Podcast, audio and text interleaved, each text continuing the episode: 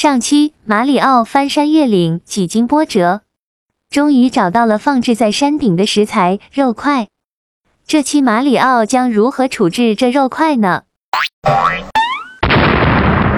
以这种方式来解冻肉块，实在是太招人现眼了。也只有在游戏中才会有这样的操作了。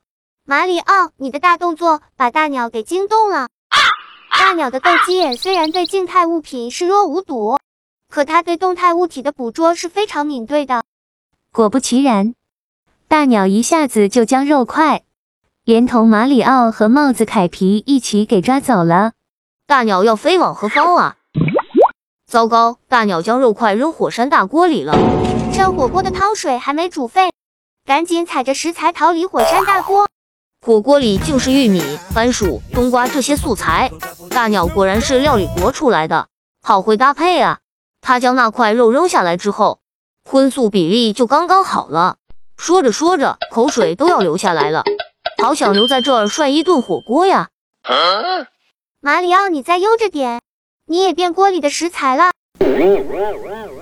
好了，我会抓紧的了。这条食材路不是通往锅外的。嗯。食材上有个黑色的阴影，难道食材上面还有惊喜？马里奥攀上了食材顶，一个振奋人心的画面展现出来了。哇，那是崇高之月，居然一场打斗戏都没上演，就能获得料理国的崇高之月，这不是做梦吧？